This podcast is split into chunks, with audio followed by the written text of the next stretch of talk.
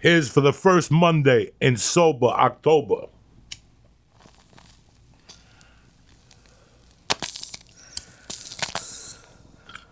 Jesus. Deep into the motherfucking murky waters.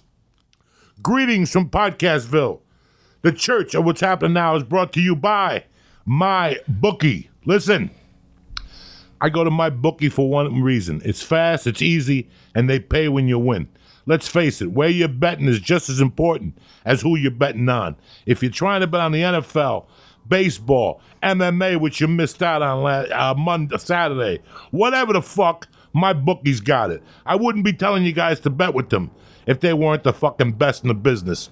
Do the smart thing. If you're going to bet football this season, bet with my bookie, whether it's college, pro, Chinese, I don't give a fuck. Now listen, right here, today, right now, you're going to get this nice and early. It's Monday Night Football tonight. You could double your deposit today, right now. Use promo code CHURCH, C H U R C H, to get a 100% bonus on your initial deposit of up to a thousand fucking dollars, okay? They'll give you, they'll match what you deposit. Visit mybookie.ag today, right now. You're at work. Who gives a fuck? M Y B O O K I E dot A G. And don't forget to use promo code CHURCH when you're creating your account to claim your bonus. You play, you win, you get motherfucking paid. The church is also brought to you by Zip Recruiter. Listen, Cafe Altura's CEO, Dylan Moskowitz, needed to hire a director of coffee for his organic coffee company, but he was having trouble finding qualified candidates. You know what he did? He went to ZipRecruiter, all right? ZipRecruiter doesn't depend on candidates finding you, it finds them. With results like that, it's no wonder that four out of five employers who post on ZipRecruiter get a quality candidate within the first day. Where are you going to get that action at? Dylan posted his job on ZipRecruiter and said he was impressed by how quickly he had great candidates apply. Listen, small business, big business, ZipRecruiter is, eff- is effective for businesses of all size. Go to ZipRecruiter right now. Try ZipRecruiter for free at ziprecruiter.com slash church. Again, that's ziprecruiter.com slash church. C H U R C H. ZipRecruiter. The smartest way to hire. Kick this motherfucking muley. It's Monday, the 7th of October. Hey baby, hey baby, hey baby, get in this.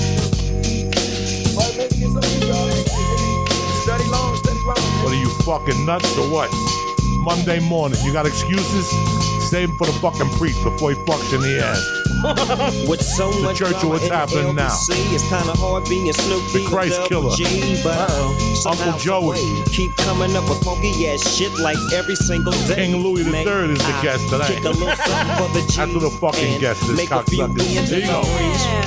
Kick Two this in the morning and the party still jumping cause my mama ain't home. I got bitches in the living room getting it on and they ain't leaving till six in the Six in the morning. So what you wanna do? Shit, I got a pocket full of rubbers and my homeboys do too. So turn off the lights and close the doors. What for what? We don't love them hoes. Yeah. So we gon' smoke an ounce to this. G's up, hoes down. While you motherfuckers bounce to this. It's a beautiful motherfucking day to be alive. Monday, the 7th of October. The month is fucking move. Is it the 7th? No. Yeah. What- Is it the fucking uh, 7th? Yeah, absolutely. Holy shit. It's the 7th of October. That means this weekend I'm in Kansas City Uh oh. and then Denver on motherfucking Saturday night. That's how easy. We had a great week last week. The kickoff for Sober October, a little drama there. but it's got nothing to do with us. You understand me? Uh, you know, when things like this happen, people, whatever, what you guys got to understand, the basic thing you guys got to understand is that we all love each other very much. So nobody did anything uh, intentional, whatever, whatever. Anything is feeling. Everybody's upset right now. Hopefully, uh, in time, we'll get over this and realize we're just fucking crazy comedian friends. You know, that's what we have. A couple weeks ago, when Andrew Schulz was on, he mentioned a couple things that didn't bother me. That just really made me want to think and talk to you guys about it because it's real fucking important that you get what the basis of all this that we're doing here is. You know, whether it's podcasting, whether it's stand up comedy, whether you're Jenica Jones and you're drawing pictures, whether you're fucking, uh, you know, Bob Lingus and, and you work in an office, you know, we each have different things. And we ended up and we chose our lives. And, and here we are. But the weirdest thing that, like, if I could go back in time, there's one thing I'd do. I'd beat the fuck out of my guidance counselor. Remember your guidance counselor? he gave you all the wrong information there was. I don't even know why they pay those motherfuckers. If there's still guidance counseling schools, you got to be like certified by me. Like you, you, you can't go telling people bad information. And the information he instilled in me, which is very easy to get sucked in by, is money. Anytime you would choose a career when you were young, people would say, "Well, uh, it doesn't make any money. You're not. What are you going to do? You're going to be a cop at thirty-five thousand a year and get shot up by people and pay that for lunch." You know, we, we're such a society that's money-driven. When we're sixteen to the age of eighteen, we can't wait to have fucking three dollars so we could be that person with the yacht and the girls and the fucking bar and the fucking people hanging around you and the cars and the limos. That's what you really think. That's your basic belief. Like, I can't wait. My life will be so much simpler when I get to that point. We always think of that point, but we never think about how we're going to get there. Especially from the ages of like 18 to 26.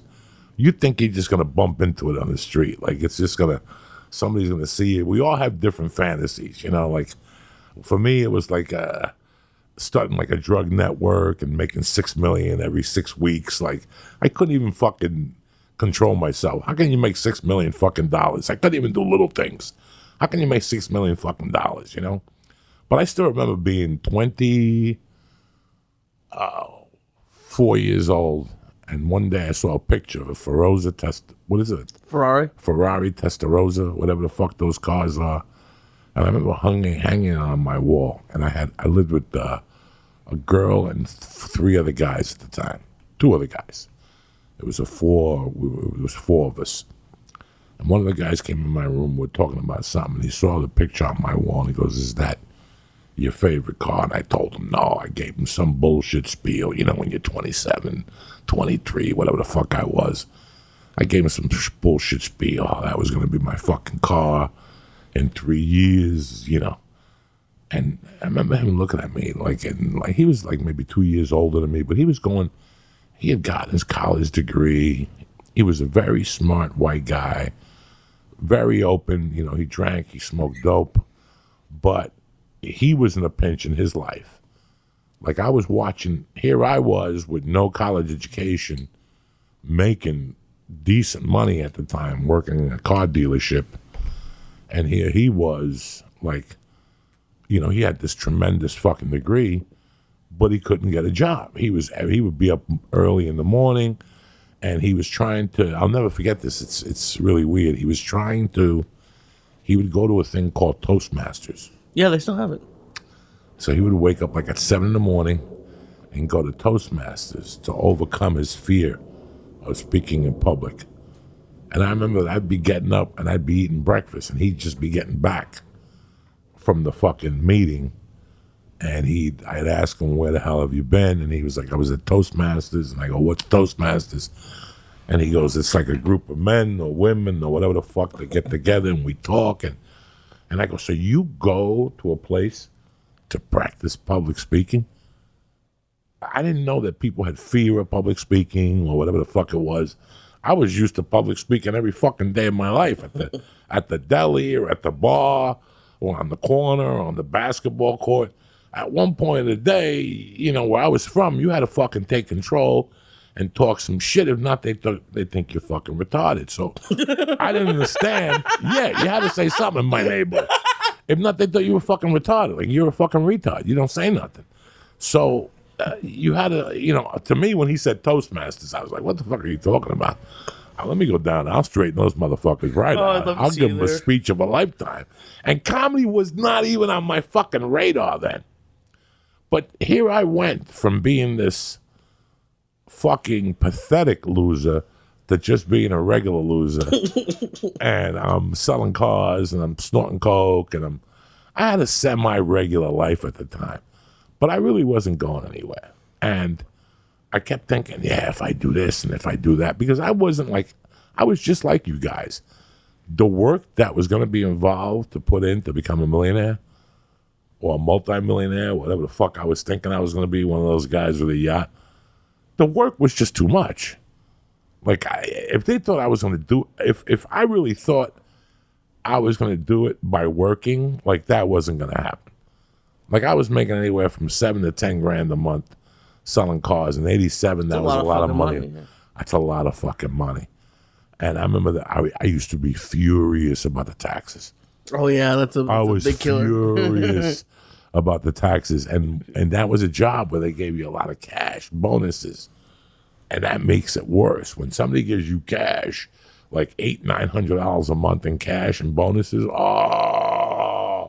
I would fucking cry like a motherfucker. Kicks you to new, a new tax bracket. You make less money. You're like, Yes. So, so I did not understand the whole thing of money. But like I'm telling you guys, I was very confused thinking that I was just gonna bump into it. And a lot of us do. We think, well, we're gonna bump into it and then our lives are gonna be fucking so completely different. I can't tell you how many times I was laying brick. I can't tell you how many times I was waiting for a fucking bus or waiting for a subway in New York City, going to a fucking bartending job to make twelve fifty an hour plus tips. I can't tell you how many fucking times I was like, you know, carrying fucking four by twelve. This is the dog. Remember four by eight ply uh, sheetrock? I remember years ago when I had to carry four by twelve sheetrock up four flights of stairs in fucking Hoboken, New Jersey, when they were redoing Hoboken in the early '80s. Like I did it all. but what always made me think that this was coming to an end was that I was going to become rich, and then everything was going to fucking be hunky dory. Like I thought that when you saw somebody that had money, right away it associated fucking this big uh, this big bulge of happiness. Like in my mind, if I had money, I wouldn't do blow anymore. I would be out every night. I could eat out every day how I wanted to live my life. I didn't have no idea. I had no balance, no nothing. I got locked up. When I got locked up, it gave me a chance to clean up from the coke, and I saw people that didn't have money behind bars trying to act like they had money. And that's when it finally started hitting me. Like that money fucks with people. Like I never knew until the age of when it was too late, 25.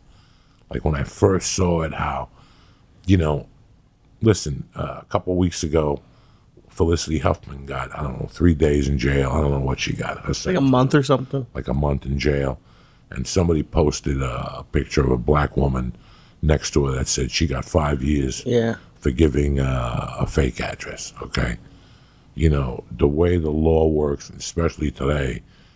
You know, I, I was involved in all that shit 30 years ago, so I don't know what's going on today. But I could tell you it didn't get any better, and it was all about money. You know, uh, Jeffrey Epstein, Harvey Weinstein. Listen, you get in trouble, the more money you have, the more you could elude a lot of this shit that people with a public defender don't have. There's people sitting in a fucking jail right now in America, across our country, that have a sentence that if they would have had $7,000, the sentence would have been half. Because somebody would have spoken for them, somebody would have fought for them. When I'm a public defender, if you know anything about fucking attorneys, a public defender just doesn't have one client. He has 80 clients. And he's a new attorney, and he's trying to make his bones in the world to branch out into his own fucking office or partnership or whatever.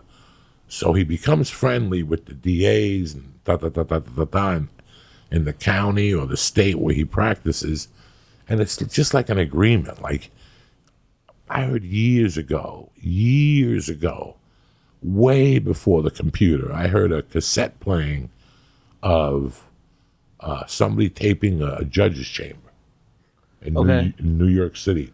I, I had nothing to do with crime then. Like, I was a criminal, but I was not in the system then. But I heard a tape recording once, maybe on WPIX, about them negotiating uh, a guy's deal, you know. So when the public defender goes in to see Lee, he just doesn't have Joey Diaz on his docket. He's got nine guys that he's going to see Lee about. So he walks in there, and it's pretty soon like, hey, what are we going to do about Diaz? Uh, kidnapping too. Uh, give him a mandate of whatever, four to six years, put a cap on it. And they just run through them the way you and I run through a laundry list. Yeah, it's like any other job. It's like any other job that please. You know what I'm saying? And then if you go to trial, this guy has got 80 fucking clients. How prepared is he going to be for that trial? So, you know, when you watch the OJ trial, you watch any big trial, they got four or five fucking attorneys on on retainer there. But that's not the case or whatever. I learned what money did for you inside. And I- listen, when I got arrested, I had no money. You want me to tell you I had money in the bank and piles of money laying around the house? I had fucking zero. Jesus. I had zero. I had maybe. I had been working. I was 25 years old, and I had maybe $32 in the bank. And you're making like what, 80 grand a year? Something like that? Wow. 80 grand a year with zero in the fucking. Listen, I always made money. I always made money. Just waking up. I'm one of those people that lead. Let's get an apartment. What's the rent? 15. We split 750 a piece. What's the cable? 150 plus the TV. I'll just make a figure up. And I know if I keep the figure under 3,000, I don't need a job. 3,000? I can I can make three thousand dollars. When I was a kid, I could make three thousand dollars walking around in a month. All right. Well, how much of that was legal? Maybe half of it. Okay. I'm the type, you know, I was the type of guy. Lee had a moving job for three days at two hundred a day. Boom, that's six hundred. Yeah. This guy's got an ounce of coke to sell. Boom, that's four hundred. This guy's got needs two shifts, somebody to carry meat for two nights. This guy needs two nights of loading trucks. This guy needs a pound of weed carried from Jersey to New York, and he don't have the balls to do it. He'll give you five hundred cash. I could walk around and make three thousand a month. I did it all my life. Jesus. Okay. I did it. I did it just breathing, just breathing. You think of the money I spent on blow, just the last seven years, from 2000 to 2007. I was getting uh, 125 dollars a set then. What, what, what money was I making? I was still making 15 at the comedy store. If I did the improv or anything else, they'd give me anywhere from a buck 25 to 175. I was still putting 2000 a month in my nose.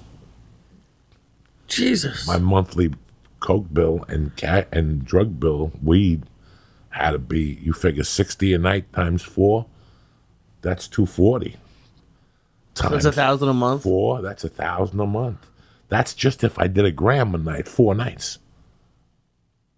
Most nights I pop 2 grams.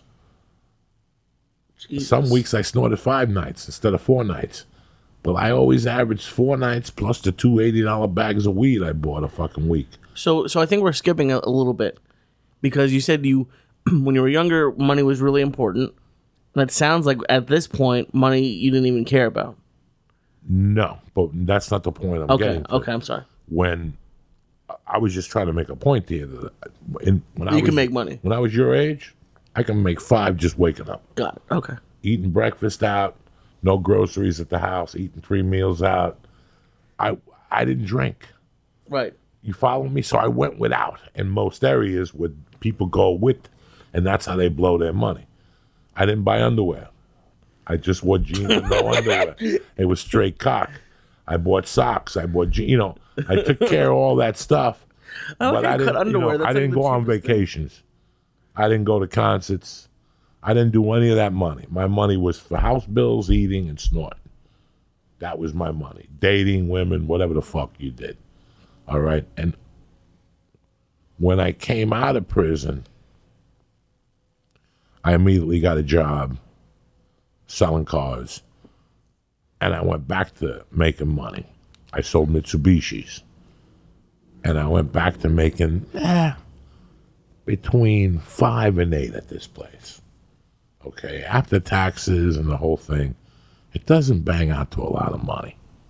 You know, Plus, uh, and sorry to interrupt, but did your when you started making more money, would you snort more? Oh, absolutely. Yeah, okay. The more you fucking make, the more. In my my raising was the more you fucking made, the more you spent on your nose, your friends, more eating. Ah, we'll make more tomorrow. There was always tomorrow. There was always fucking tomorrow. There was always tomorrow. And every job and every move that I made had to be around money. Okay. I was a slave to money like 90% of Americans are. Oh, it, it's huge for me. I, I'm now it's getting less, but it was huge for me. But you also have to remember when you're 21 and you're in that middle range, you attribute everything to not having money. Wait till I have money, Right. then I'll have a girlfriend.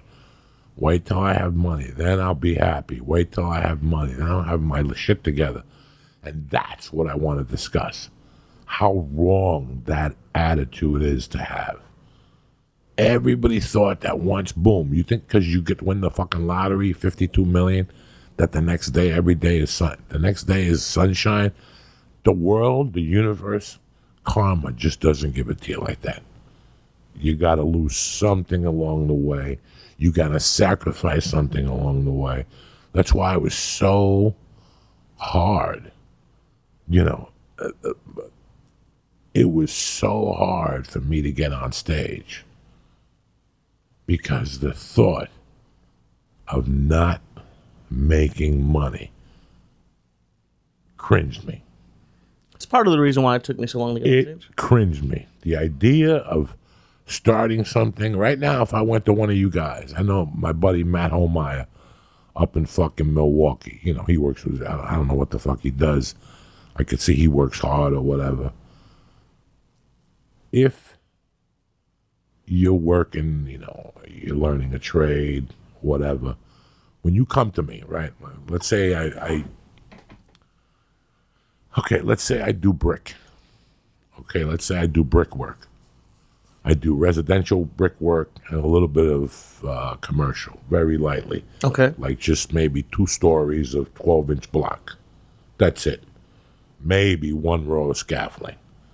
Like I'm one of those guys, you know, like I, that's it. And I have my crew is me and two other masons and three laborers. Okay. And we work a full summer and the one kid has to leave. I got one kid that's a dutz.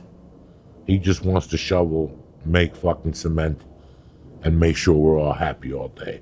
Making sure the cement is moist, making sure we have bricks, making sure we have mortar, mortar, mas mortar, mortar, you know, Yeah. like making sure their job is done.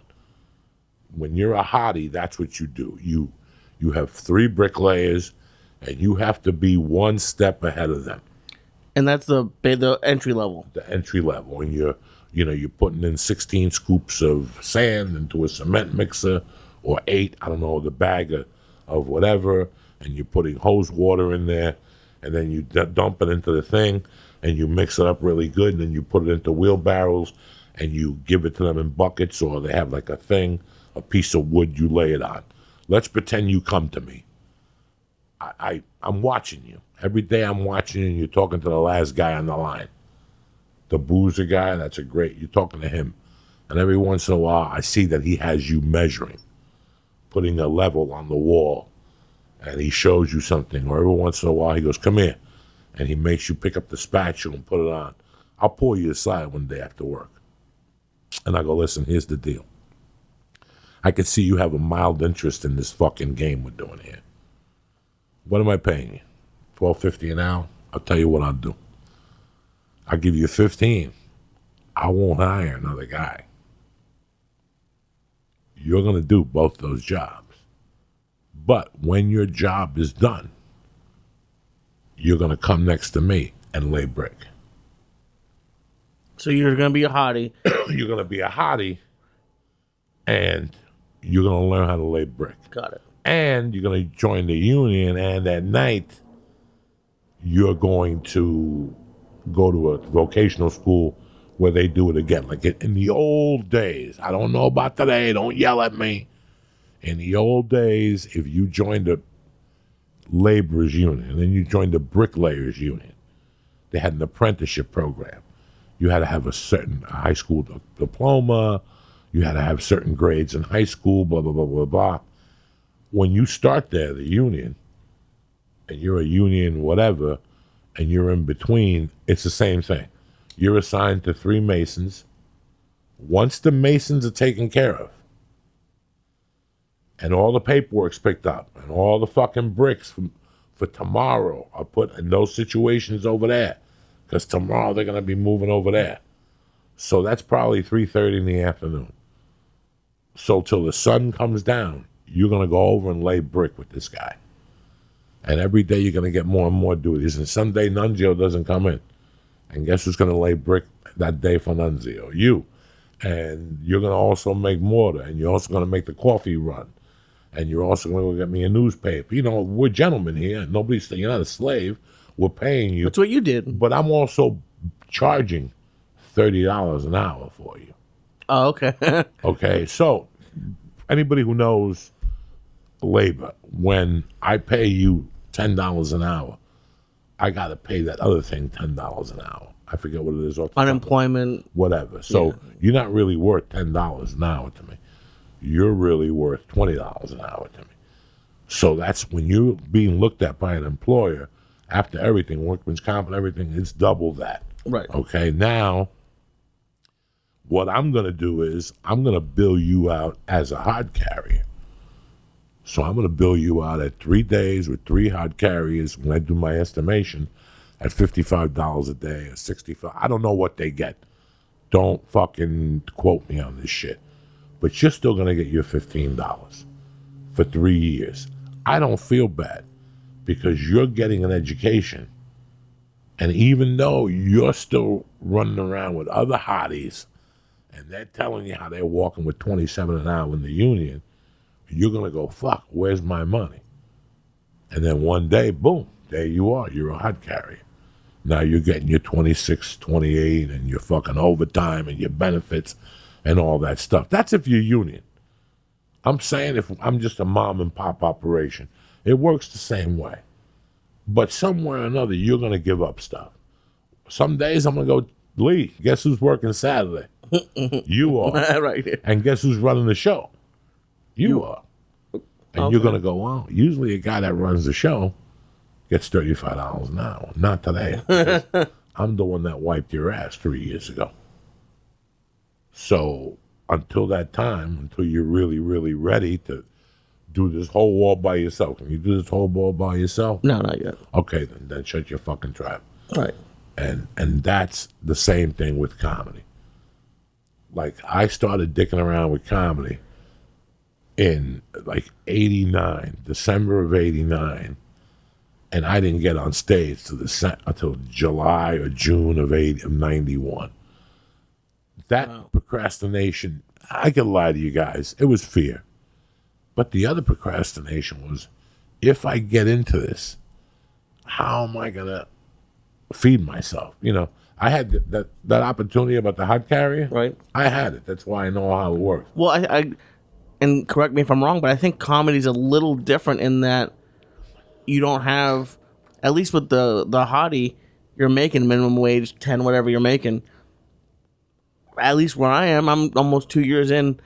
If I get fifty dollars, it's huge. That's a party. if I yeah like, like That's a. You shouldn't even get a dollar till you're in it for four years.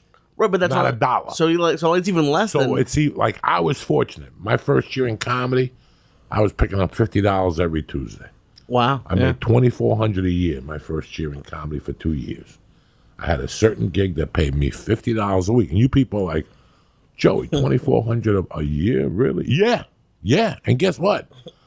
I was fucking proud of every 24 of those hundred dollars. I was proud of every one of those dollar bills. Every one of them. I would take them home on a fucking Wednesday. Well, that money never made it home. but I would look at those $50 in an envelope every Tuesday and go, I can't believe they're paying me.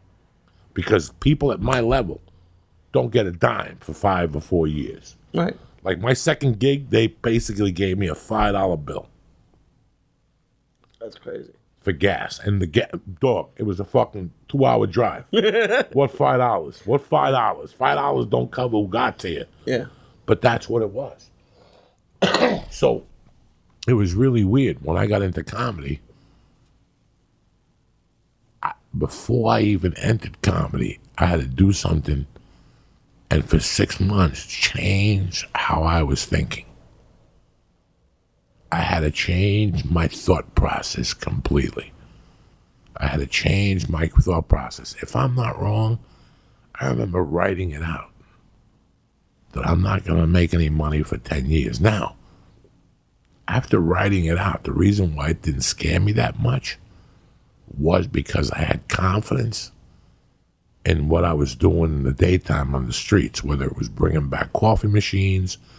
At that time, I was fucking. Uh, I was a tile. I, I laid tile with a guy. Basically, I caulked tile. He would fucking lay the tile, and I would get in there with knee pads on and fucking fill it all in. I forget what it's called, and then fucking wash it down. And I would break my back for fucking. I think he paid me seventy five dollars a day cash. He was a cheap fuck. I broke my fucking ass for that. I also realized when, when I got into comedy, I couldn't be doing my drug activity.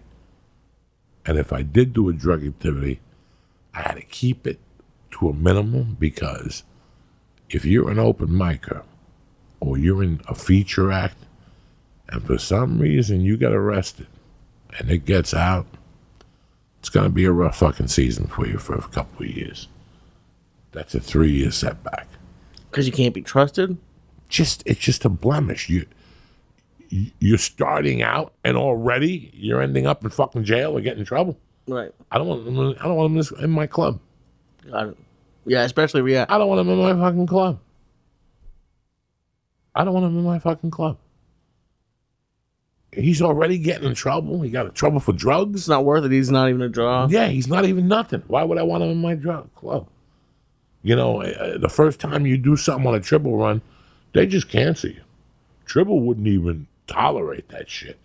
You know, he would play with you a little bit. He understood alcoholism and comedy and all that stuff, but they don't even play with you. So I knew right then when I got into comedy that my criminal activity had occurred. And here I am in the height. I'm fucking guys. I'm doing comedy four years and I'm feeling it. I am feeling it for the first time in my life. What am I feeling? I'm feeling that maybe, just maybe, I could start going on the road and playing clubs. Like that's the point of my career I was at. I had already done 20 weeks of Tribble work, but I was feeling so fucking good. Like I'm like, you know what?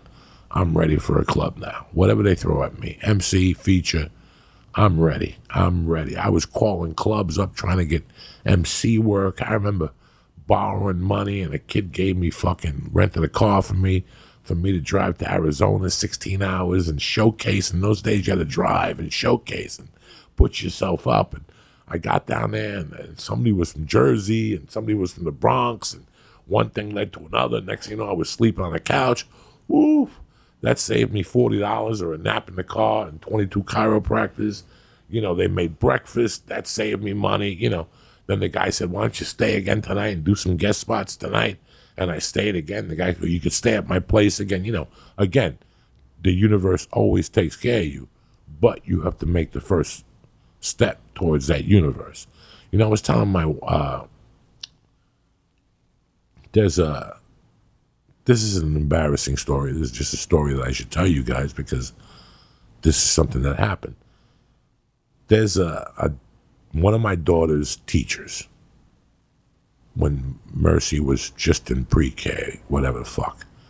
My wife and her became tight. My wife and her and another teacher became tight. My wife is still in very good standing at that preschool. They go out at some nights. The mothers go out. They go to fucking that bar around the corner, and they talk or whatever. But uh, this particular teacher lives by herself. You know, she uh, is a hustler. I mean, she's a fucking nonstop. She walks dogs. She takes care of kids. She'll pick your kid up and drive him to school for the extra small 20. You know, it never ends with her. She's a hustler. And she likes my wife's cooking. So there's certain nights that if my wife cooks something, I'll say, hey, text her, tell her to come over. And we got the, the Dodger game on. She's a big time fucking Dodger fan. And I got to tell you something, guys. When she comes over, I love it because it keeps my wife out of my ear. it keeps my wife entertained, which my wife needs because all day long she's talking to a child or she's talking to mommy, mommy, mommy, or she's talking to me. You know what I'm saying? So after a while, you need to talk to other fucking adults about whatever. I don't care what they talk about. When there's when she's there, this lady's usually in the kitchen standing with my wife, and me and my daughter are watching TV until I get ready to go to the comedy store. There's some nights while I'm in the comedy store, my wife will call and say, "Hey, Miss whatever's staying over tonight, so don't sweat the small stuff." She's leaving at six. I don't. I go in my office at night. I smoke dope. It's like she's not even there. She probably spends two nights a week at the house. Really? I didn't know that. two nights a week she comes over, eats. Uh, some nights she comes over, eats, leaves, goes to a Dodger game, and then since her, she lives like up the fo- the 101, she just crashes at the house, takes a shower in the morning, brings clothes, and goes right to school over here. I don't even see it. By the time I get up, she's gone. The room is clean. She makes the bed, very self sufficient. The point of the story was when I was fucking broke as shit. This is a weird story. When I was broke as fuck, I was living in Boulder. I was giving all my money. It went 50 50 those days. Half of it went to the attorney, and half it went up my fucking nose, and the other half went to Chinese food. I was swimming at the Y. I was lifting weights in my apartment. I I didn't have cable. I just had I don't know if I I think I stole cable from the landlord. I had the cable. I stole the wire to the TV and I connected it to my TV. I was a fucking mess. But there was a kid I worked with. I worked for a sports betting service, and my first job wasn't very good. You know, it wasn't that I was very good. It was that I was snorting so much coke that um, it had blocked. When you snort so much coke, it's it, it blocks the communication from your brain to your heart to your words. That's why if I did coke the night before I had a big show, I always ate a bag of dick.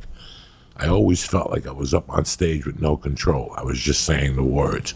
So it's weird. I was a good salesman, but I was in such bad shape psychologically. The divorce, you know, the kid, I wanted to do stand up comedy. Here I am calling people, tormenting them for their credit cards and shit. You know, it just wasn't a fucking fun place for me. But I would go home at night and I would go to my little apartment and I would take a shower and go do comedy, you know. And some nights, even if I didn't have a spot, I'd still go to a spot because I'm looking for a spot. And somebody would go, hey, guess what?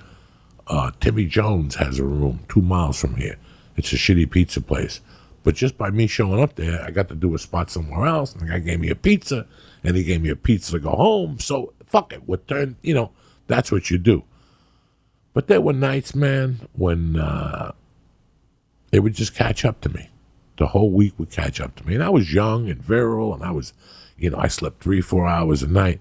And there was a guy over there, his name was Sammy. I used to call him Sam, Sammy Funky Cole Medina. Sammy was maybe my age at the time. We were both in our early 30s. Yeah, yeah.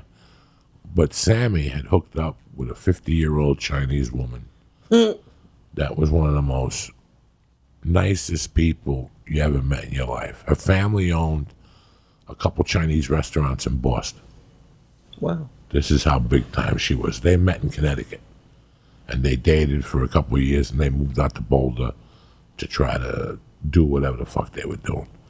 I used to call her White Powder Ma because she was Chinese, and I used to call him Sammy Funky Cole Medina. And when I was at my darkest, guys, I mean, when you're doing comedy and you're not making uh, progress, I was making progress, but I wasn't. I wasn't up to the progress where I wanted to be, you know? Like I was making progress and I didn't know it. Just me going out every night and writing and dedicating myself to it and, you know, missing out on parties and always doing comedy first. By 94, I had already made a certain discipline for myself that this is what it's going to be. There's no weddings, there's no nothing. This is it. If you want to do, after I saw Leguizamo, I was done. That's this is how it's done. There's no other way. If you want to do comedy, but there were nights, man, that there was really nothing going on. Like on the weekends, I could do a guest spot at McKelvey's or uh, fucking Wits End or the other club. In those days, the Comedy Works wouldn't give you guest spots, and I wasn't a regular. So my Sunday through Thursday, I was busy as fuck comedy wise. but Friday and Saturday, I would have a dick. And this fucking dude would call me up. I lived maybe 50 yards from his house. I would go up to his house. I would go upstairs. His wife would cook something for me Chinese, Szechuan beef, shredded pork, uh, twice cooked pork. Make it out of a house in a wok restaurant style. She used to make egg rolls. She used to make spare ribs. And I would go over there, eat like a lunatic. And then they would ask me to stay and watch a movie with them.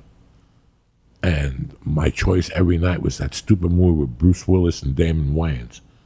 When he's a football player and uh, Bruce Willis is a detective and Eddie Griffin was in the movie. Eddie Griffin was the DJ in that movie. And I must have watched that movie a hundred fucking times. I would watch it over and over and over. And this is how nice these people were. The last Boy Scout? The last Boy Scout. This is how nice these people were to me. If I was watching something on that TV, they would say, Joey, we're going to bed. The refrigerator is yours. If you need to call anybody, the phone is yours. wow. The remote is yours. Stay here. I did that like maybe 20 times. And then they started telling me, Dog, just spend the night. When you wake up, she'll make you breakfast.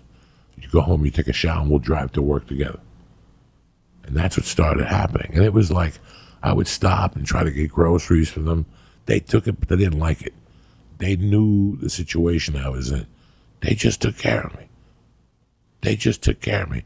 If I had a show somewhere that was 30 miles or farther, they would drive me. Wow, I didn't know that. That's cool. They would drive me and pick me up and take me back. And he wasn't a comic. He just worked. No, he was the farthest thing from a fucking comedian there was. But he just took care of me. Just out of the kindness of his heart. I'll never, ever, ever forget that. We stayed in touch for a couple of years. We stayed in touch for a while. And then uh, we lost contact. And then he got my email somewhere or another, and we connected while I was shooting The Longest Yard. Not after it came out, while I was shooting it we connected. I told him, I sent him the pictures, you know, and uh, he was really happy for me and shit. Him and the Chinese chick broke up. She went back to Boston. The father died and left the ten million, Oh, okay. so there was no use of being with him anymore. and he was doing, and we got along till about 2006. And then he made a bad call. He called me up asking me to hook him up with Adam Sandler and Joe Rogan. Oh. And I said I couldn't do that because uh, that's the reason why I'm friends with him because I never break that trust. And he took it the wrong way and never called me again. And that's what happened. But the moral to that story was that now I get to do this for the school teacher. That's a young girl. That's great. She's great to me. She knows I get high. She giggles when I'm high. You know, it's so weird how life repeats itself. It's so weird how you know, I was having a rough. Listen, there's a couple reasons why I'm having a rough fucking week psychologically. You know, for starters, this November 8th is going to be my mother's 40th death anniversary, and uh, Tuesday, which will be the 8th, tomorrow, the other day I was thinking about that was it. That was her, right now, 40 years ago, that was her last month and she didn't know she was going to die, you know. And I'm trying, you didn't know. and I and I didn't know, and I'm trying to think if anything. And then Thursday night, I was sitting there with Mercy, and I go, my wife had like a PTA thing, Right. So I go, Terry, if you want, I'll drop you off at the school. I'm going to take Mercy with frozen yogurt. Terry's like, it's 7 o'clock at night. What's wrong with you? I, I don't give a fuck. She needs to go out of that dark anyway. So I took her out. we went to this frozen yogurt place and we're sitting there, guys. And she asked me a question about her being a baby and her crib. And I go, Why are you asking about this now? And she goes, Because I kind of remember. And I go, Yeah, yeah, you're absolutely right. I go, It was, and also I go, You know who gave you that crib, Mercy? Ralphie May gave you that fucking crib. Your Uncle Ralphie, he's dead. He's in heaven now. He's with the angels. He, and all of a sudden, three kids and a man walked out of the fucking store. And all of a sudden, I saw the three kids stop and say something to the man. And the man turned around, opened the door, walked in. And it was Matt O.G., number one. No way. The guy that Ralphie and me used to buy the weed from. Well, Ralphie and me, Ralphie used to buy the weed from. The Matt O.G. number one. I've one heard you talk about him. I, I, best I fucking thought he was like I, uh, best weed I ever smoked. He came in, and he gave me a hug, and he shook my hand, and we talked a little bit. And he goes, "You know, I still think about you and Ralphie." He goes, "I got into the vapor business, into the CBD business, but he goes, I still grow Matt's number one." Oh, And he goes, uh, "I'll give you a call next week, and we could meet here or something like that. And I'll give you a little bag I got left that I just grew." And as he walked out, he goes, "It's weird. Ralphie's gonna be gone two years, and it was yesterday. I was just gonna say it's so. qu- I couldn't believe it was two years. Fucking two years. So this week was just like when when he told me all like just that was Ralphie sending me a me- message, like that was Ralphie. Just that. That's the kind of those are the kinds of signs I get from spirits. They send me a message from time. He to sent you time. weed. He sends me fucking weed. The other night, I'm fucking sitting here. I went to the comedy store. Did you notice I was here the other night? When you had Heineken's. Uh, yeah. Yeah, no, yeah. no, no, Oh, Not no. the night I had the Heineken. Oh, okay. I came by the other night after the comedy store, and I'm sitting in this fucking chair. The door's wide open. I came over here to roll a fucking bone or do something. I came over here just to get out, and I came over here and I sat right there. And all of a sudden, I said to myself, "Wouldn't it be funny if the fruit guy?" Because it was about eleven thirty, and sure enough, two minutes later, pinga papaya, pinga papaya, and I go, "Fucking Ralphie lives." This is just last week, so I didn't. I thought his death anniversary was the seventeenth. That's how confused I am. That's how fucking fucked up I am. But anyway, my heart goes out to the May family, and uh, I said a little prayer for him yesterday, lit a candle. I'll, I'll cut a chicken heads off one day this week when I Jesus. get time. Got to cut a chicken, g- give some fucking blood into it. But back to the money thing, it was so weird for me to say, okay, I'm going to give this comedy shit a try. But I made myself a decision. I said, I'm not going to quit. But before I get involved, I'm not going to make money for 10 years.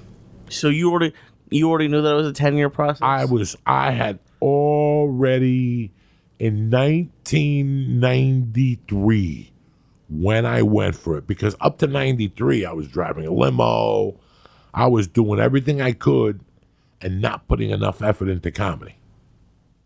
You know what I'm saying? Like, I just, the effort really wasn't there. I was showing up, but I was showing, you know, it's like I think of people that go to work every day from nine to five and then go to a spin class at seven. I fucking applaud you. I fucking applaud you.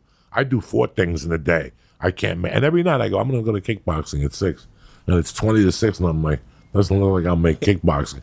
I'll make kickboxing every day at nine a.m. At night I can't do shit, just do fucking comedy.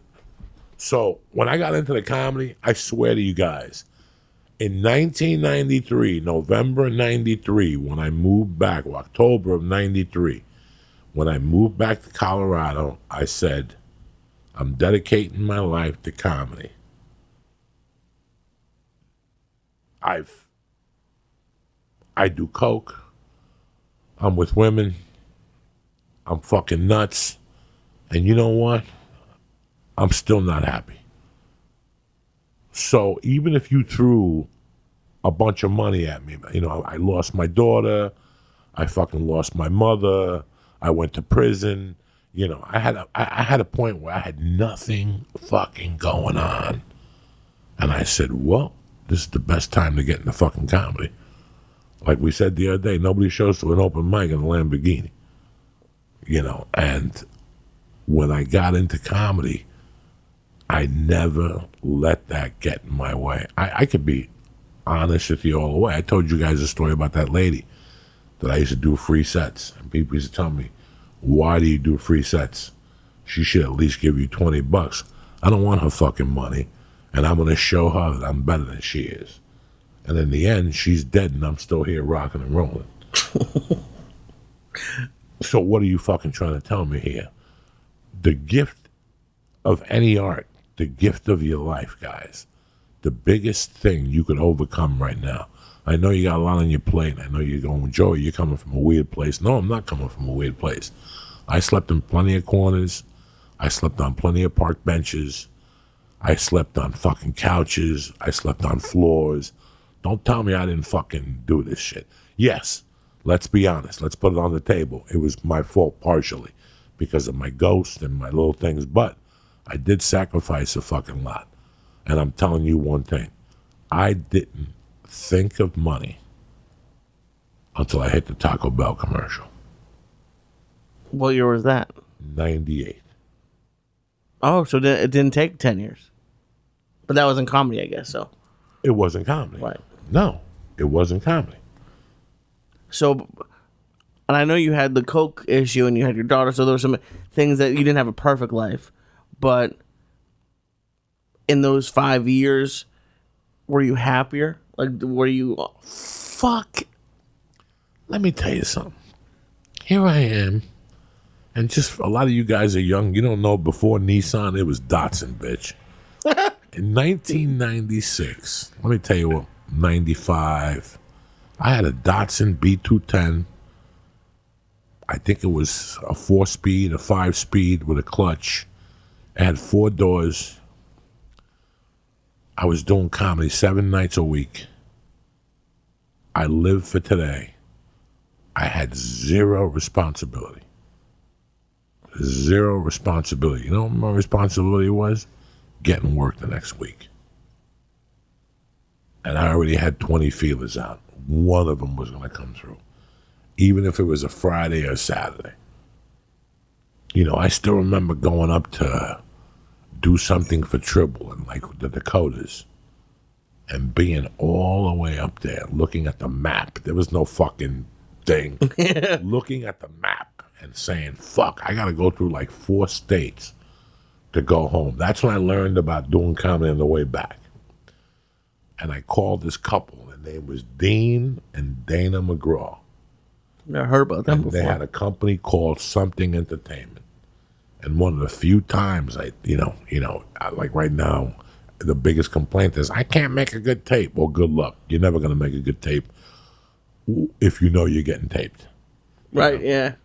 So one night I went somewhere and when I got off, some guy said, Hey man, I had my camera rolling. Do you want the footage? And it was like one of those nights I did like 20 minutes and 14 of it were good. It was a bar and you could hear it and you could see it. And I sent it to them. And they called me back. They sent me a letter saying you could co headline. And I'm like, oh boy, these people really don't know what they're doing. I got like fucking 20 minutes and they're co headlining me. And I didn't have 20 minutes. This is a lie. I didn't have 20 minutes. 20 minutes was a stretch because I was at a bar show. Right. Yeah. This was like six minutes that I lucked out on. And I sent them the tape, and I'll never forget just saying, let me give them a shot. And giving them a call, and them going, we got a gig, but it's Wednesday and Thursday. And they're like, where are you? And I told them what Dakota, whatever the fuck Dakota I was. And in those days, Tribble would pick you, 50, he would pay you 50 bucks. You would pick up 50 bucks, G. He would send you a balance of a check for 50 in the mail, which you would get three weeks after you got And you were featuring. you were featuring. Okay. Wow. 50 bucks. So, whatever. Let's say I did four nights for him. I had 200 minus the gas and the Subway sandwiches I was eating, the veggie and cheeses. And I'll never forget saying, I'm in whatever. And she goes, Well, we have a condo and such and such. If you could make it to there, you could stay there for free until Wednesday night. And then they'll put you up in a hotel. Whoa. but it was so hard to understand to to go from loving money to loving something else where the money doesn't matter there's a part in your life where a lot of you people are listening to this show going joey i don't know what the fuck you're talking about yes you do one day you're going to come to the point in your life where you're going to go i don't know what all this fuss was about I feel the same whether I get a bonus or whether I don't get a bonus. I feel the same whether, you know, I'm broke or, you know, when I grew up, I grew up with an air conditioner in my room, carpeting, I had cable TV in my room, every type of fucking soda. You know, I went to basketball camps. My motherfucking threw me money, plus I hustled. And I went from having all that to living, uh, sharing a bedroom with a guy on a piece of a floor. We just threw beds on it. We were six inches apart the TV was stolen, and we put album covers up around the room so you would think we had art in the fucking room. So I know what it is to be living like a doctor, to be living like a fucking mook and a half, hearing mice in the room next oh. door while you're sleeping. You know, I've been there. I've been throughout the fucking whole thing.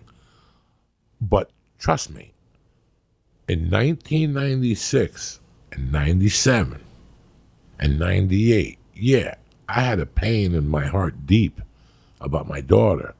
And yes, I was missing meals. And yes, I was barely making it. But I was as happy as could be because I was doing what I wanted to do.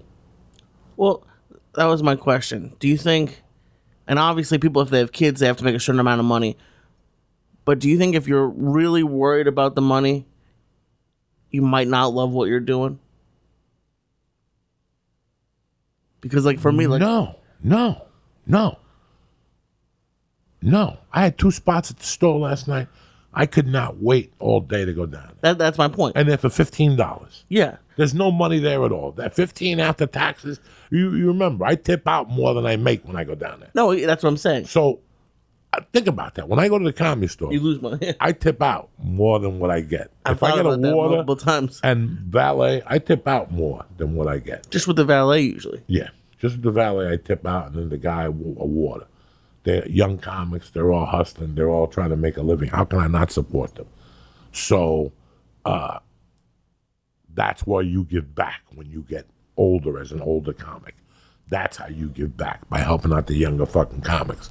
You know, there's nights I go to fucking park my car and as I walk out, Xing Fao, the Chinese kid, and some other white guy are walking out with a fucking thing full of garbage.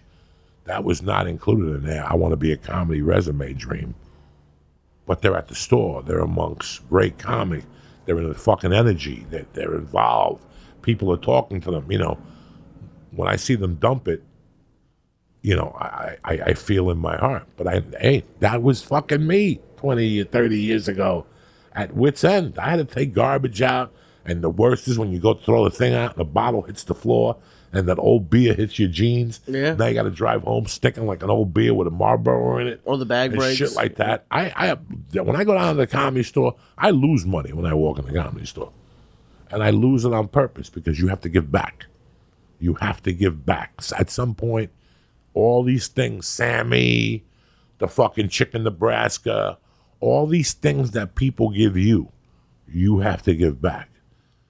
The knowledge that they're getting from you isn't the twenty dollars. The knowledge they're getting from you is how you should hold yourself up as an older comic, as an older man.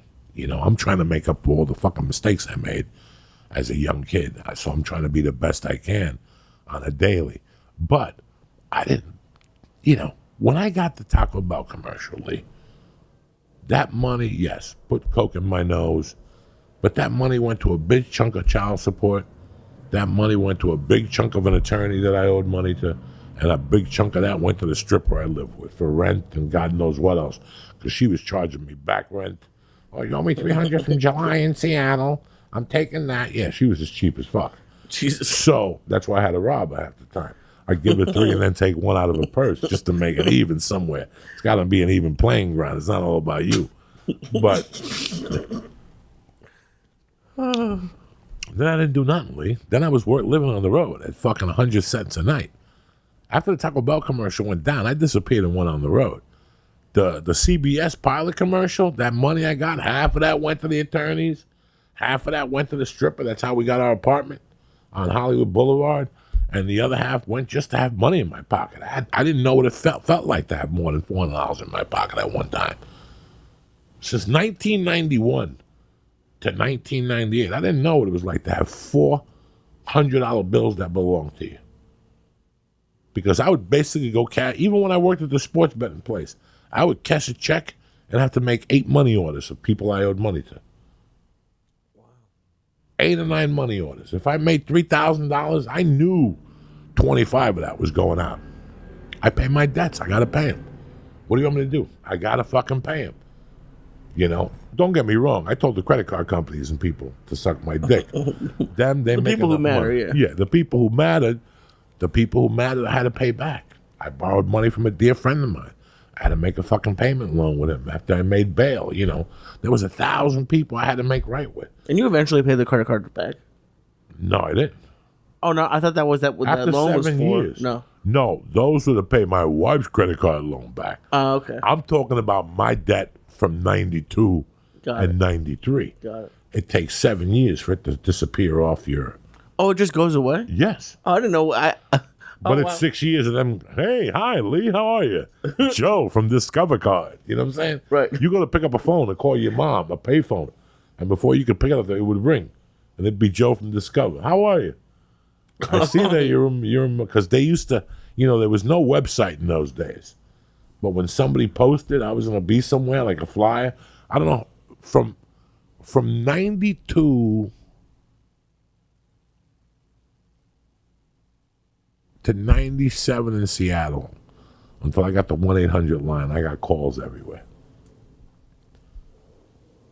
they would call the Comedy Underground bill yeah. collectors three years later. Because what the big companies do is sell it to a smaller co- company for a percentage of it for 25 cents on a dollar, and they try to recoup their money. So it's constantly, and it's just a write off. So somebody told, I was ready to go file for bankruptcy. And somebody said, don't file bankruptcy. Just go underneath. Go underneath. And don't answer the calls. And eventually, little things dropped off, little things dropped off, little things. That was very devastating for me. I don't like owing money. No. I had put myself in such a credit card debt. I had put myself in such a credit card debt, and it wasn't for me. It was to spite my ex-wife. Years later, I realized that it was to spite my ex-wife, so she would get burdened with the debt. I'm man enough to admit it, you know. And then they threw it out of court, and I got stuck with the fucking debt. Right. So at the end, it backfired into my fucking thing, you know. So you pay for what you reap what you sow. But that was a big thing that people really don't understand. If you don't love what you're doing, I say this to people all the time. If you can't do it for free, you know when people say to you, "Hey, what are you doing on Sunday, Lee?" And you're like, "Nothing. I'll be home. You want to help me move? There's pizza involved." And you're like, "I think I got a podcast that day. I got like 18 fucking podcasts that day. Woo! You know, Thank goodness. yeah. If if if we don't love something, we don't tend to do. Yeah, we want to help out our friend. We'll go over there and pick him up. You know, like that day with the tape, we called John Salami. We have some friends that helped us. You know, but I'm talking about once you do something just for the money, it wears on you.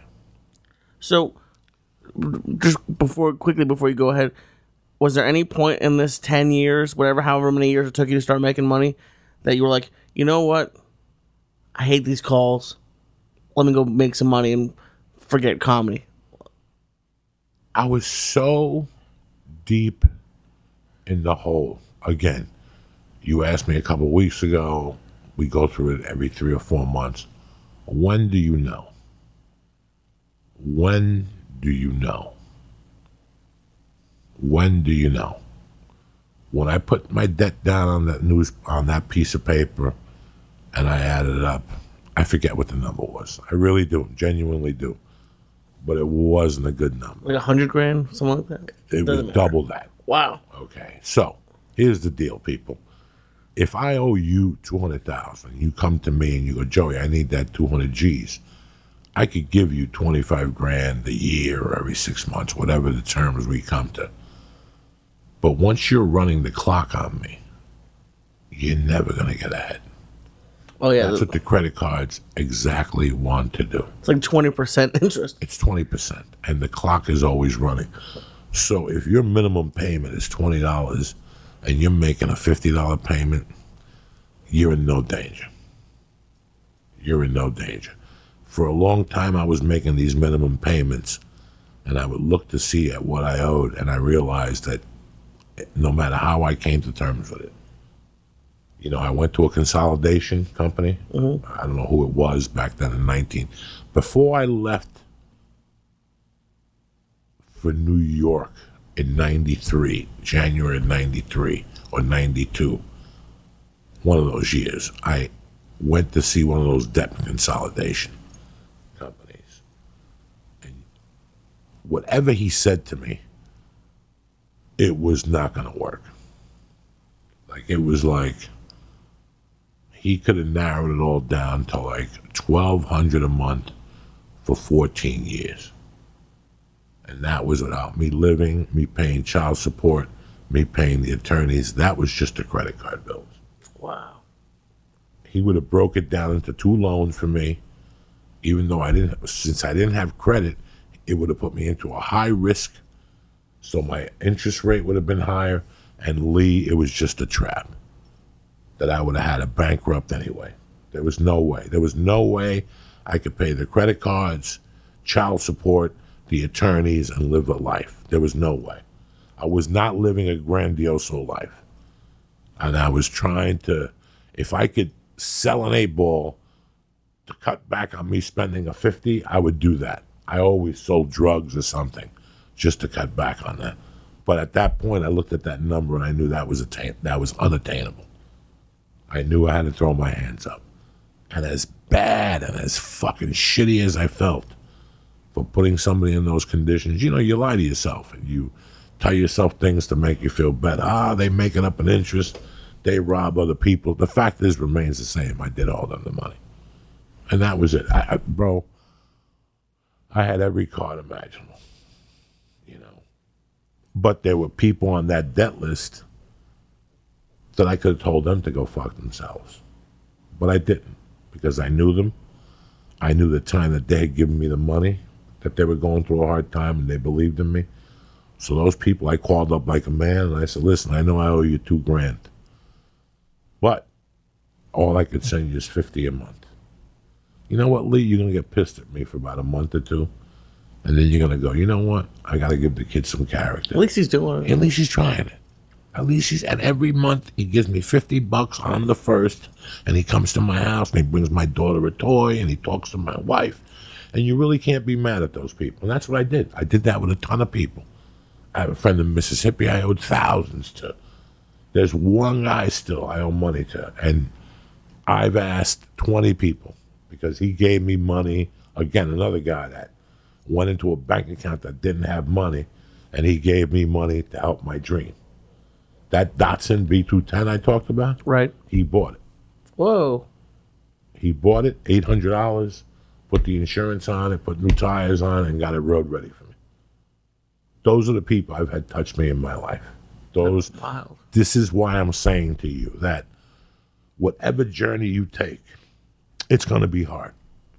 It's going to be really fucking hard. When I write right hard on my pad, I write it with three fucking exclamation points. Four. It's going to be very hard. But you're going to, every once in a while, you catch a break. Whether you're a carpenter, you know, you're a carpenter and you start your own business, and for the first six jobs, you break even. And your wife is breaking your balls. And then one day you figure something out on time or energy or money, and now you're you're in the profit now. You know, it, it there's a fucking curve. It's a big curve to figuring out what you want to do. There's a big that's a big curve. That's a big curve for anybody. I knock on, I knock on wood every day and get on my knees, and I'm thankful and grateful that at the age of 30, you know, at the age of 28, I had the knowledge to get on stage, or the the what, what do the Jews call it, chutzpah? Yeah. I had the chutzpah to get on stage, but then at the age of 31, I committed to it. You think about it. At 31, to tell yourself you're going to be broke for 10 years. That's where I am right now. You tell yourself that. You look yourself in the mirror and go, you know what? I'm going to start playing the organ with a monkey, but I'm not going to make money for five years. And it, but if I do make money, you ever go to a service department and drop your car off, and they tell you your car's not going to be ready till 5 Mm-hmm. And then you get a call at 11 o'clock and they tell you your car's ready. You're like, God damn it. I went and rented a car. I'm on the other side of town. They tell you the worst prognosis. So if they do beat it, they look like heroes. Right. You know what I'm saying? If you come to me today and go, I got a lump on my head, what do I got left? I can't tell. I don't know. I'm not a fortune teller. I'm not God. Let's put six months on your head. For six months, you'll be eating pussy, stabbing people, telling them discover to suck your dick. All of a sudden, here you are a year later, you're still alive. Yeah. But and I think also so like yeah, like maybe ten years you're not gonna make money. Year five you're making a little bit of money.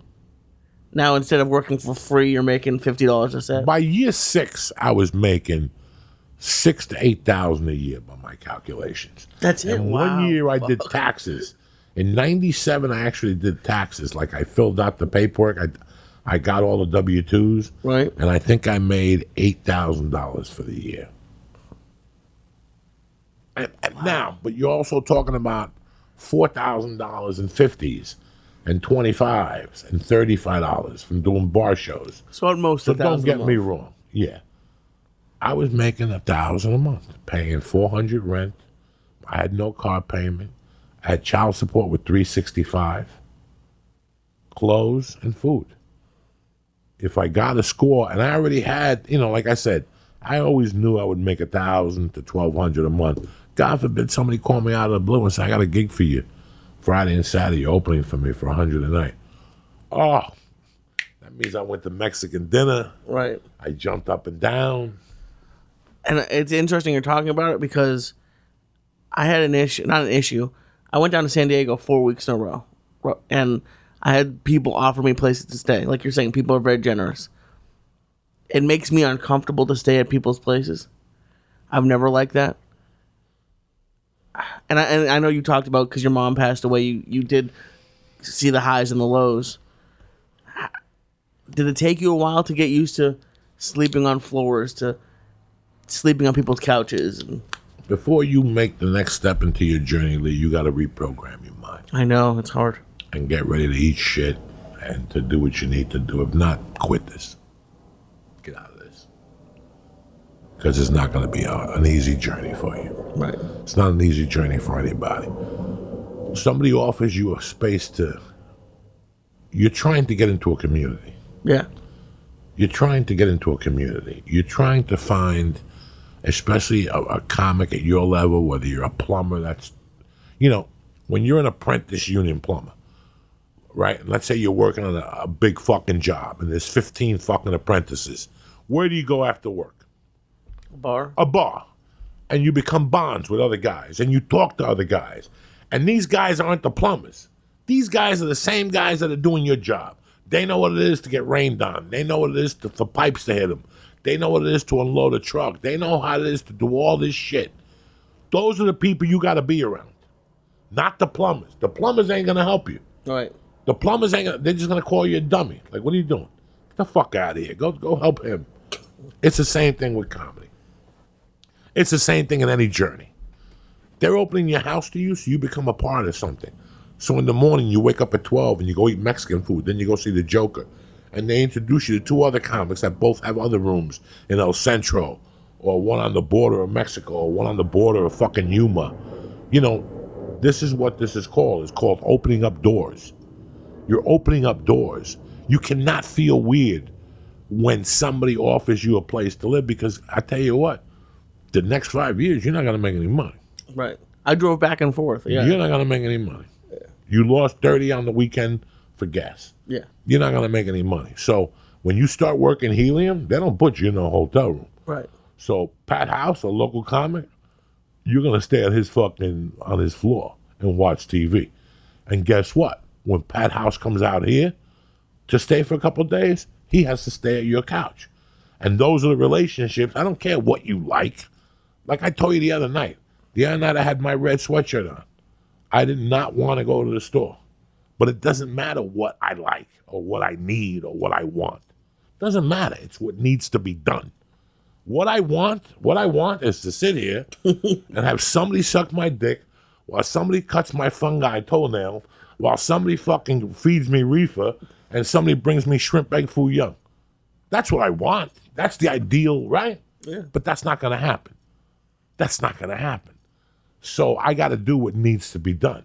What you like when you become a comic or when you commit to any career, what you like or what you're used to, it's not going to work. It's not going to work. You have to change for it. That's part of the process. That's part of the love that you have for this. But for you to go to San Diego and drive back and forth for zero dollar, I gotta ask you to go outside and bang your head on the wall three times and come back in. I understand doing it one night, or you could have spent the day down there, gone on the beach, take your shirt off, go to a coffee shop, write jokes. That's all your job is right now is to write jokes. That's the only job you got.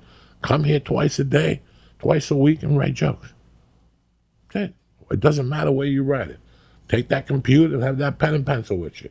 Get a chicken with a feather in case you got to draw blood from it to write, and that's all you need to do.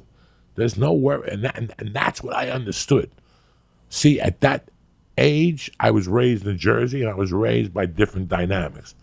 I was raised when people pull you aside and said, "This is how it's done," and this is how it's going to be done from now on. This is how it's going to be done from now on. Why? Because I'm a fucking idiot, and this guy knows more than me.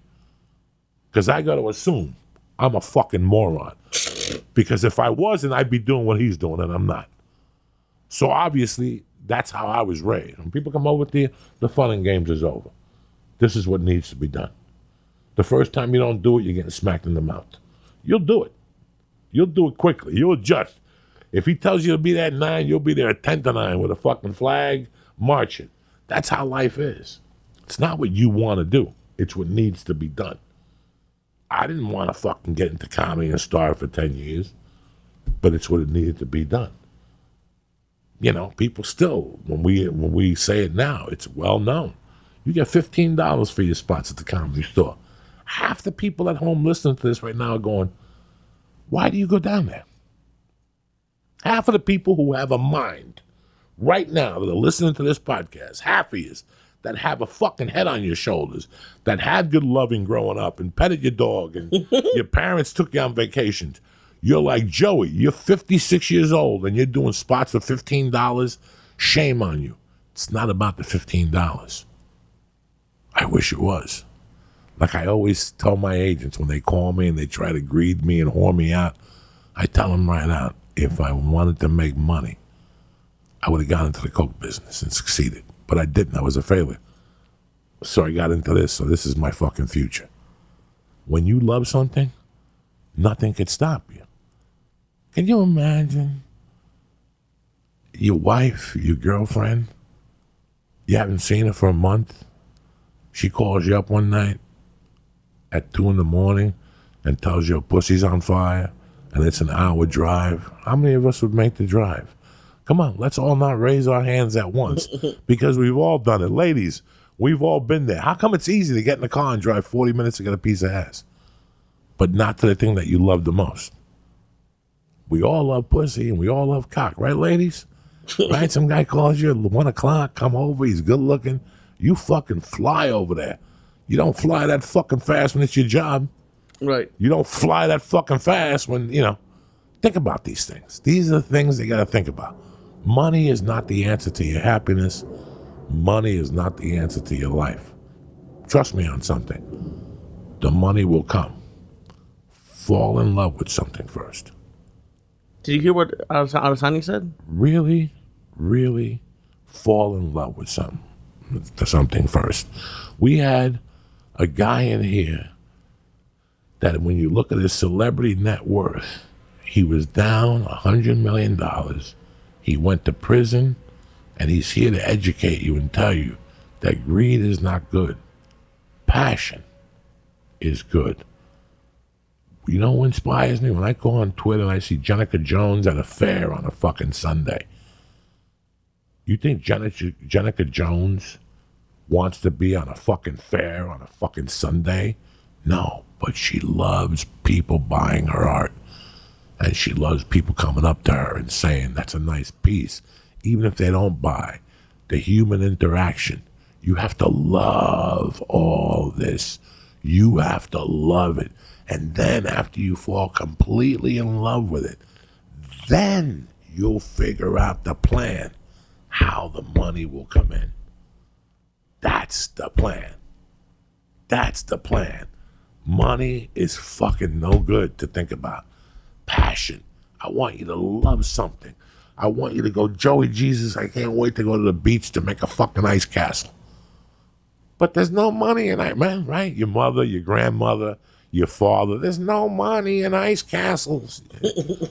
what if one day you become the best ice castle in the world and every time Jay Z throws a party, you shave the ice for him for $22 million? What if? I don't know that. I don't know the future. Fall in love with something first, and then the Gitas will come later. When? I don't know. I don't know. But if you deeply love it, if you deeply love something, fucking helping people. You know, I got a friend right now I talk to a lot.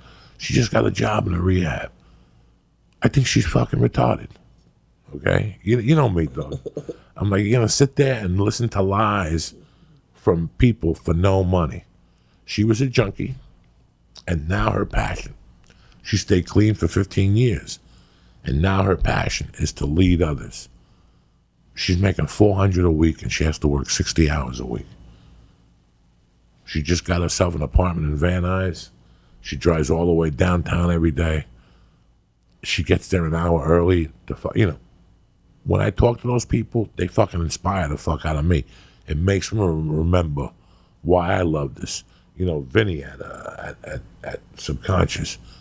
You sit down with Vinny, you talk to Vinny about jujitsu, and you ask him what he really wants to do.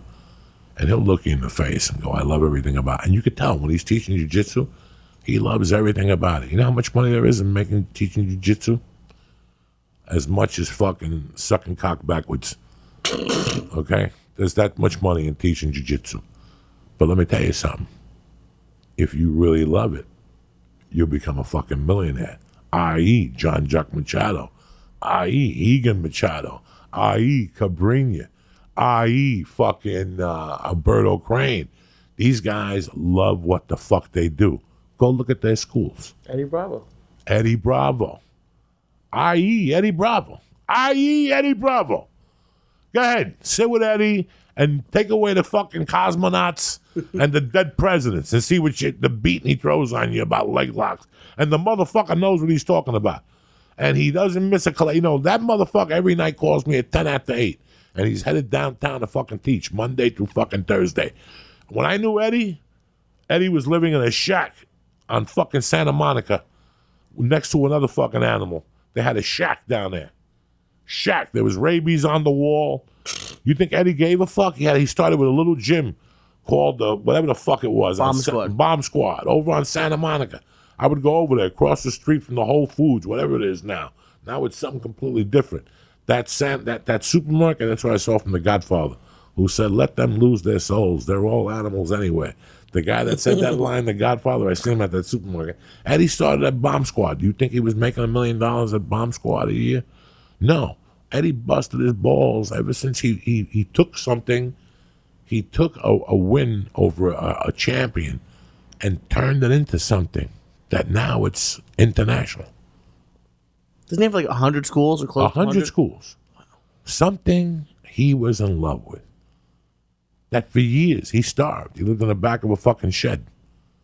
Look at him now. So you think I'm fucking lying to you? The proof is in the pudding. Don't forget, this Thursday, this Friday night, I will be at the Uptown Theater in Kansas City, Missouri, ready to fucking rock.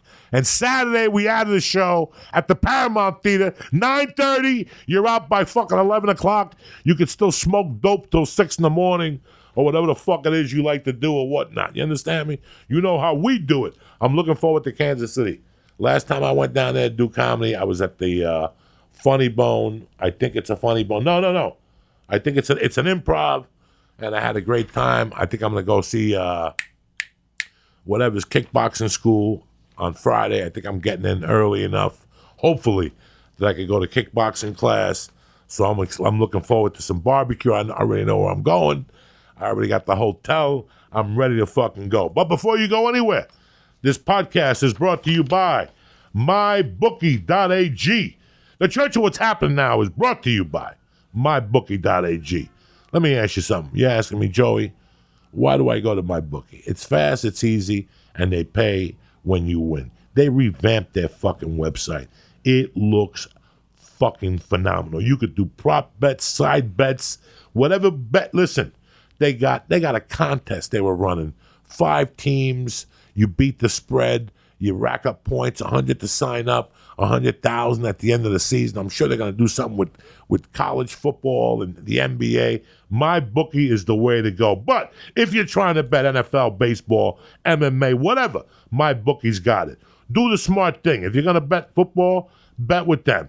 If you're the kind of guy that likes to bet a little and win a lot, try a parlay. If all your picks come through, you multiply your winnings. And no matter how you bet, the NFL season is the best time of the year. Why? We're two weeks away from pro basketball. We're two weeks away from fucking hockey. I think hockey started already. What am I saying?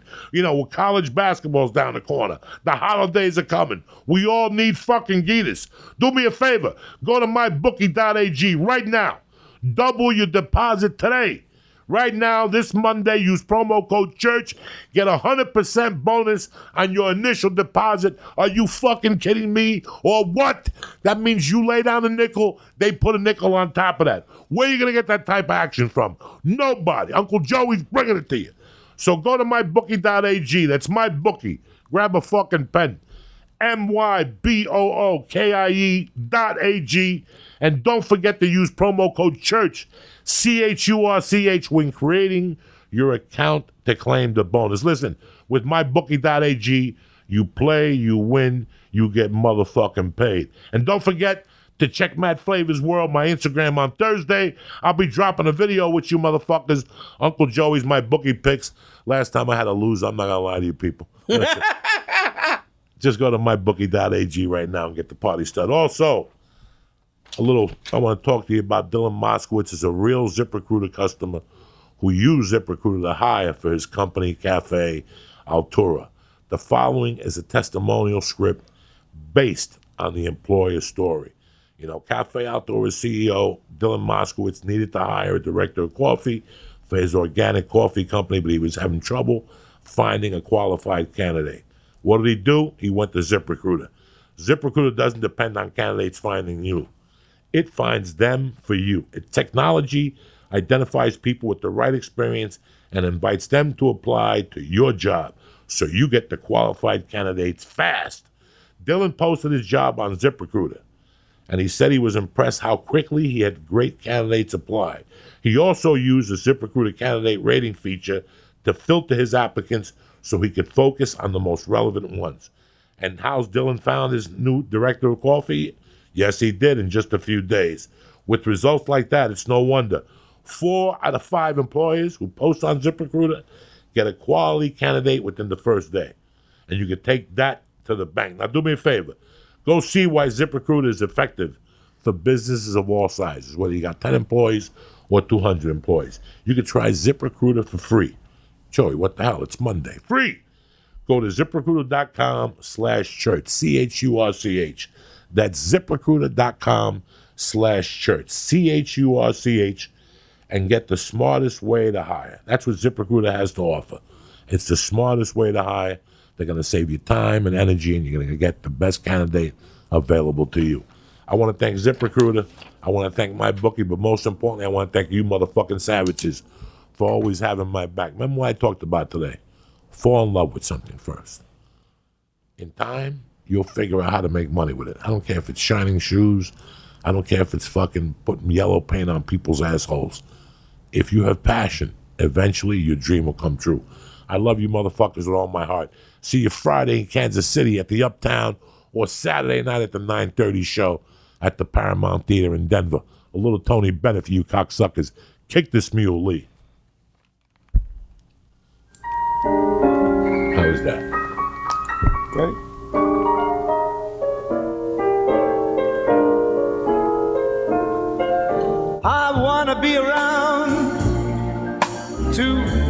Up the pieces when somebody breaks your heart. Some somebody twice as smart as I.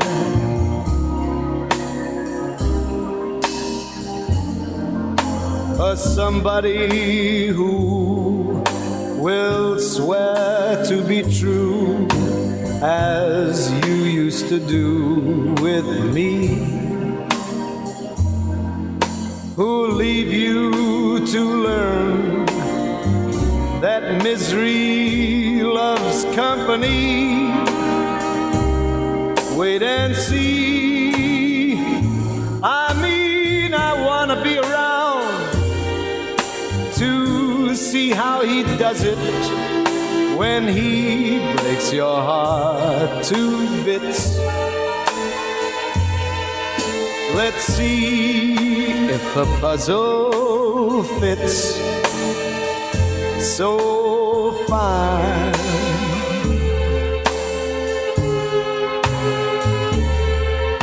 And that's when I'll discover that revenge is sweet. As I